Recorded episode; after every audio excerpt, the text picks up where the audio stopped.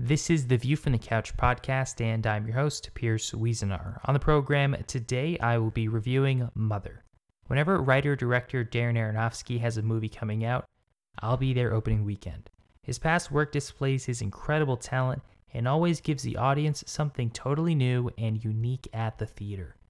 Before seeing Mother, there was so much kept under wraps. No one knew exactly what the story would be about, and the trailers didn't reveal anything.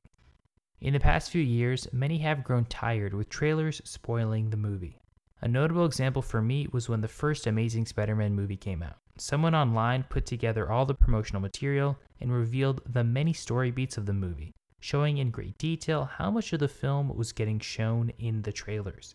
In Mother, the trailers didn't show anything, which in the eyes of many is a good thing. However, after seeing the movie, many in attendance felt like they were sold a false bill of goods, as the film in the trailers was not the one many saw in theaters. If you walked into the movie thinking that Mother was about a couple of strangers showing up at someone's house and then all hell breaking loose, you'd be right, but that's only the first act of the film. After watching the movie, it's impossible to properly market the movie, and I do feel for the good people that did their best work in promoting a movie that can't be cut down to a small trailer or two. Mother just doesn't work like that, but it has to be sold like that in order to get people to buy tickets. The audience response was so negative that CinemaScore, an audience polling firm, gave the film an F, which is a score that only a handful of films have received and certainly does not bode well for its box office potential. Paramount, the studio that distributed the film, gave a statement defending the movie and their decision to release it. Personally, I am all for more films like this. Whether or not I like them or they are successful in telling their story, the world of film will always need more original and experimental voices. Aside from the mysterious story of the film, the only other thing people noticed was the talent. Jennifer Lawrence is the headliner, with Javier Bardem, Ed Harris, and Michelle Pfeiffer as well. When a film has such a collection of talented individuals as this one, all I could wonder was how the director would use them. Darren Aronofsky is a unique storyteller, and often his work leaves a long-lasting impression on the audience. Who can forget the ending of Requiem for a Dream? How about The Wrestler? For me, it's The Fountain. That film is a rare gem that achieves the impossible. And when it comes to Mother, you are either going to fall into one of two camps. Either you're all in or you're all out. It's almost impossible to be in the middle with this one. When it comes to polarizing movies, this is the definition of that term. Walking out of the theater, I was livid. The film is frustrating, to put it mildly. Within the first couple of scenes, I knew the film wasn't for me. Mother felt like an insane test of patience and whether the audience has the ability to see it all the way through. Just when you're done with the movie, there is another hour and a half left. Needless to say, this is not an easy watch, as the film is incredibly disorienting because the audience don't have all the pieces to the story, time to digest what is going on, and space to breathe. The film puts a lot of pressure on the audience and does that in a few ways. For starters, Mother spends the majority of its runtime looking at Lawrence's face and viewing the film through her perspective. By focusing so much on her face, the film rests in her hands. Thankfully, Jennifer Lawrence is able to reveal so much within the small movements and facial expressions. Once again, Lawrence makes the case that she is just on another level and that no matter what movie she is in, watching her is worth the price of admission. The in-your-face nature of the film makes the audience feel claustrophobic, adding to the state of unease the film puts you in. However, the visual style of the film grows old and wears thin on many, as the film is limited by what the camera shows. Plus, none of the characters have names. Lawrence is Mother, Javier Bardem is him, and down the line with the rest of the cast. All this creates a sense of being at sea. From the start, the film doesn't do much in the way of handing out life jackets. You either sink or swim watching this one. There's a constant state of momentum as things continue to build at a rapid pace, which makes Mother feel out of the grasp of the viewer. Throughout the film, you don't quite know everything as Aronofsky is pushing the audience further down the rabbit hole, as things continue to escalate and spin further out of control. You don't have anything to hold on to when things get a little crazy. There's no reference point nor anything to be the anchor for the audience. As Lawrence is our point of view and avatar in some moments, she's also like us, not always knowing what is going on. Time isn't straightforward either, as everything is often happening all at once. which doesn't allow the audience the ability to contextualize what just happened, as Mother is quickly on to the next scene. As the film goes on, it's a total whirlwind that leaves the audience with more questions than answers.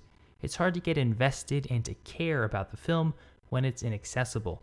The film wishes to be a parable, and part of what makes a parable, well, a parable, is the ability to tell two stories at once. One for everyone, and one for the folks that have the ability to see the spiritual and moral lesson within. In Mother, the story for everyone is all over the place, which makes it difficult to see the spiritual and moral lesson that Aronofsky tells.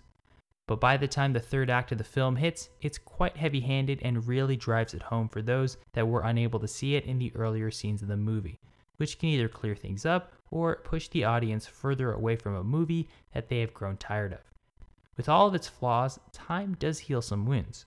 Walking out of the theater, I was very angry for the reasons that I've just stated, but upon further reflection, deeper analysis, and, well, sleeping on it, I can see what Aronofsky was aiming to achieve.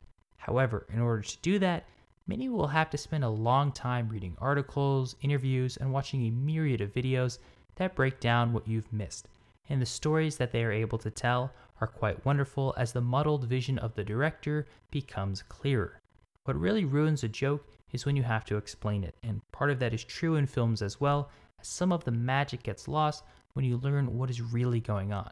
I won't try to describe the film in detail and shine a light on the many allegories and ways the film can be interpreted, as others can do that far better than I ever could. If you have to spend time explaining everything, then maybe the film needed some help. Maybe a rewrite could help clear things up, or maybe a few reshoots with a bit of editing to help make things easier for the audience and help bring it all together. Many people that make movies say that their films are made for themselves. However, at the end of the day, movies are a business that require a paying customer. So if you're not making a movie with the audience in mind, then you're simply not doing your job. And as Mother continues to go deeper and deeper into the mad mind of Aronofsky, it feels like Mother loses more and more audience members along the way, as the film ends up being a film for one person instead of being a film for everybody. Mother is incredibly dense, which can be a gift and a curse. There are certain books, shows, albums, and movies that work better when you see them for a second time. The audience can see more after learning a thing or two. And I can see Mother being a film like that for a few people. However, it's so hard to get through just one viewing of the movie that asking people to see it for a second time would be viewed as cruel. I don't think the film worked well enough to achieve its lofty goals. It's inaccessible, shrouded in mystery, cloaked in metaphors, allegories, and symbolism that make Mother hard to grasp, understand, and comprehend. For a 2-hour movie, it's so dense and requires a deeper analysis and more time to deconstruct its big ideas into digestible pieces that allow many in the audience to see some part of the vision of Aronofsky. However, many won't put in the work after seeing it, some will but won't like what they find, and few will view Mother as a masterpiece. For me, I see some of the many interpretations of the film and think they are some of the most thought-provoking and interesting ideas put to film in quite some time. However, I wish that it wasn't such a difficult vision to see, story to read, and film to enjoy. If I had to give this film a grade, I would give Mother a C-. If you like the show and want some more episodes, just subscribe for more, and don't forget to rate the show and to share the episode. This has been another episode of The View from the Couch podcast. Thanks for listening.